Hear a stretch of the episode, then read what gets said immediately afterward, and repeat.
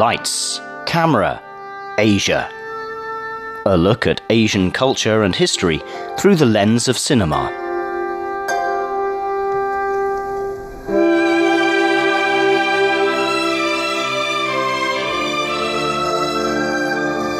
Hello, and welcome back to Lights Camera Asia. I'm Jake Chen. We'll carry on from where we left off last week and continue to explore the story of Old Boy, one of the most celebrated movies to ever come out of South Korea. The film tells the story of Oh Dae-soo, a middle aged man who was abducted and imprisoned for reasons unknown to himself. During his prolonged confinement, 15 years to be exact, Dae-soo witnessed the murder of his wife on television and learned that he was framed as police found a knife with his fingerprints on it.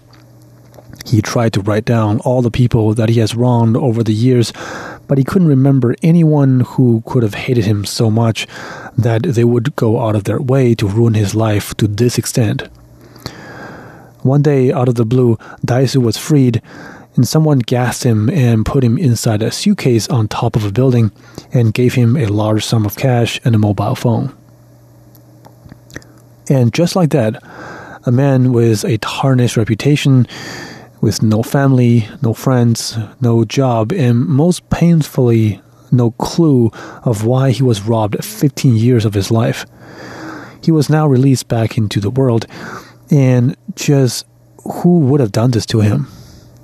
Well, no one wants to find out about this more than Dae-soo himself, so let's follow him along on his journey.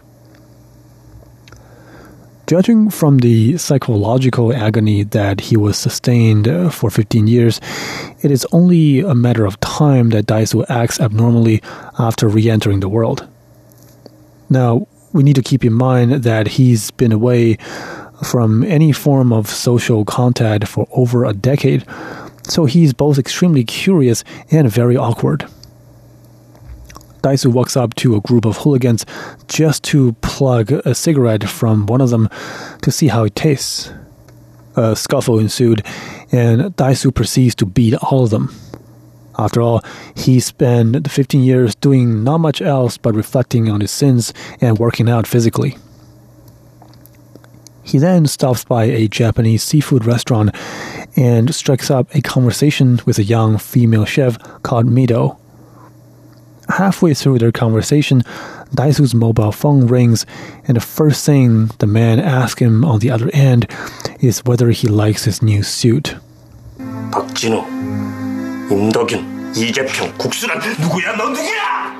나요. 난 일종의 학자죠. 전공은 당신이고.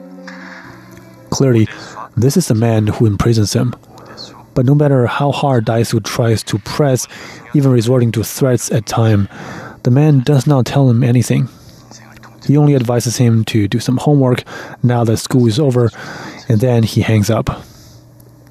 Dae-soo is enraged as he loses the only trail and he feels toyed with. He then proceeds to eat an entire live octopus, and I mean just trumps and devours the whole animal, and then he passes out.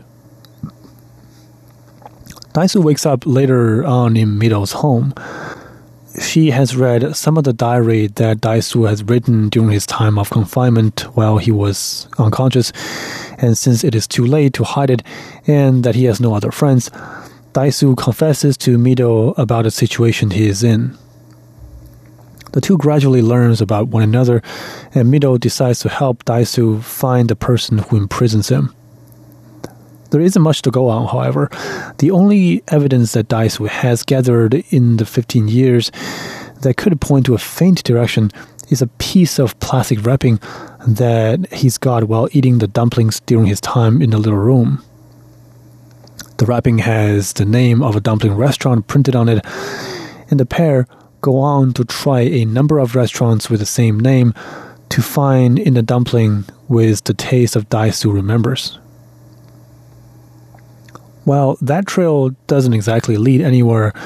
Another very unexpected incident popped up at Mido's home. Dae-soo approaches Mido's screen one day when she was chatting with a pal online. While both sides use webcams, The one on the other side are only showing the person's eyes, thus making it impossible to identify him. This appears to be a young man and not showing much emotion, but as soon as he sees Dae-soo sitting beside Mido, he sends a chilling message, which reads, Hey Dae-soo, how was your time in prison? And then he locks off. Dae-soo jumps. The stranger on the internet knows about his imprisonment. And when asked, Mido says he's only an internet pal to chat with, and he has no idea why he knows about Dae-soo's past but Dae-soo couldn't trust her anymore.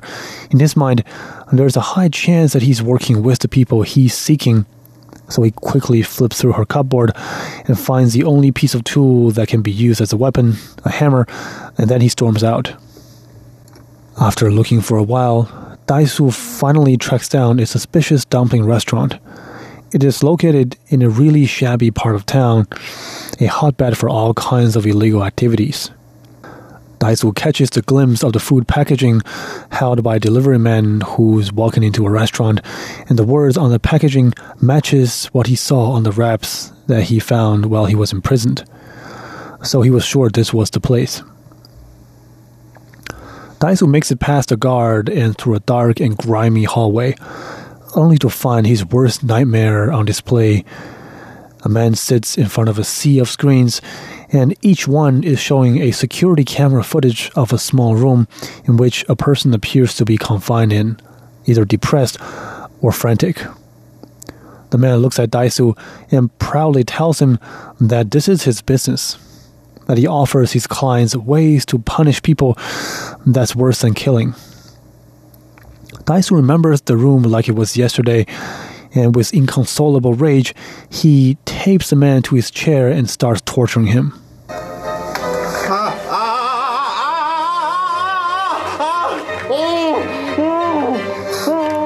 I'll spare you the bloody details, and let's just say he used his hammer on him. He wants the name of the person who hired this man to imprison him for 15 years, and while he didn't get it, he got the name of the mastermind's company. Dae-soo then fights through a group of hooligans to make his way out of the building, but just when he was too blooded and almost fainted, a man shows up and grabs a hold of him and helps him get onto a cab. 그럼 잘 가라 오대수. 잘 가라 오대수. Again, just before Dae-soo sets off, the man reveals his face below the brim of his hat, calls Dae-soo's name, and tells him to take care of himself. Dae-soo seems to constantly nibs onto the carrot that someone dangles in front of him, but he can't quite get to the person. Later on, the man calls him again on his phone and brings him to an old apartment building right across from that of Mido. Dae-soo rushes to the place and finally stands face to face with the mysterious figure.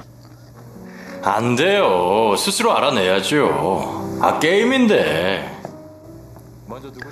The man introduces himself as Lee Woo-jin, and the henchman standing by him was the mysterious figure greeting Dae-soo over the webcam earlier.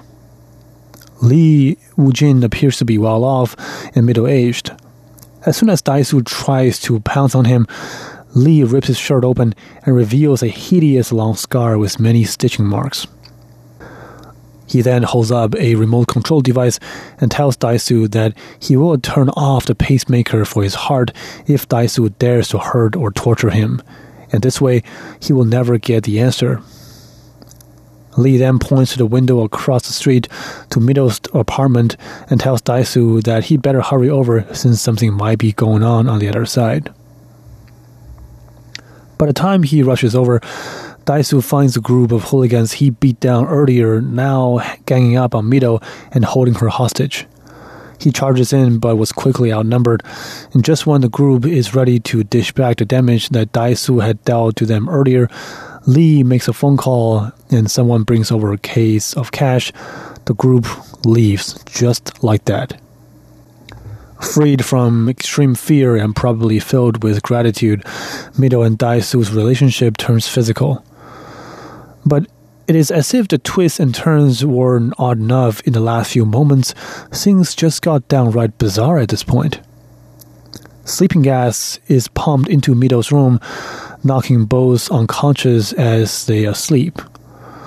At this point, Lee Woo-jin and his henchman walks in with gas masks on, and the pair just stare at Dae-soo and Mido in their half-naked state. And they just stand there for a few moments.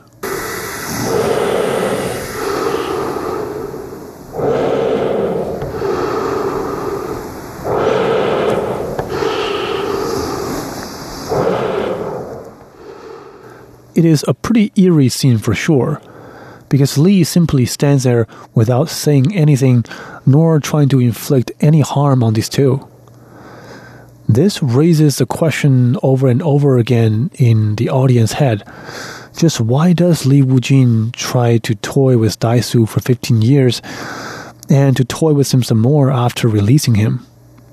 Just what pleasure and satisfaction does he, a wealthy man with a lot of means, get out of all this? Dae-soo's seemingly endless journey continues, and towards the end of the movie, he finally finds a hairdresser who knows both him and Lee Woo-jin. As it turns out, she tells him these two on the opposite end of the fate were once classmates, or like the Koreans call them, they were once old boys. Dae-soo is finally heading closer to the bottom of the issues. And next week, we'll reveal the ending of the movie, and it goes without saying that there are going to be some major spoilers ahead. So, for those of you who haven't watched the movie, please do so as quickly as possible because it really is one of the best movies that I've seen. And as movie lovers, you will absolutely need to witness the ending on your own first. Thank you very much for listening to another episode of Lights Camera Asia. I'm Jake Chen, and I'll talk to you next week.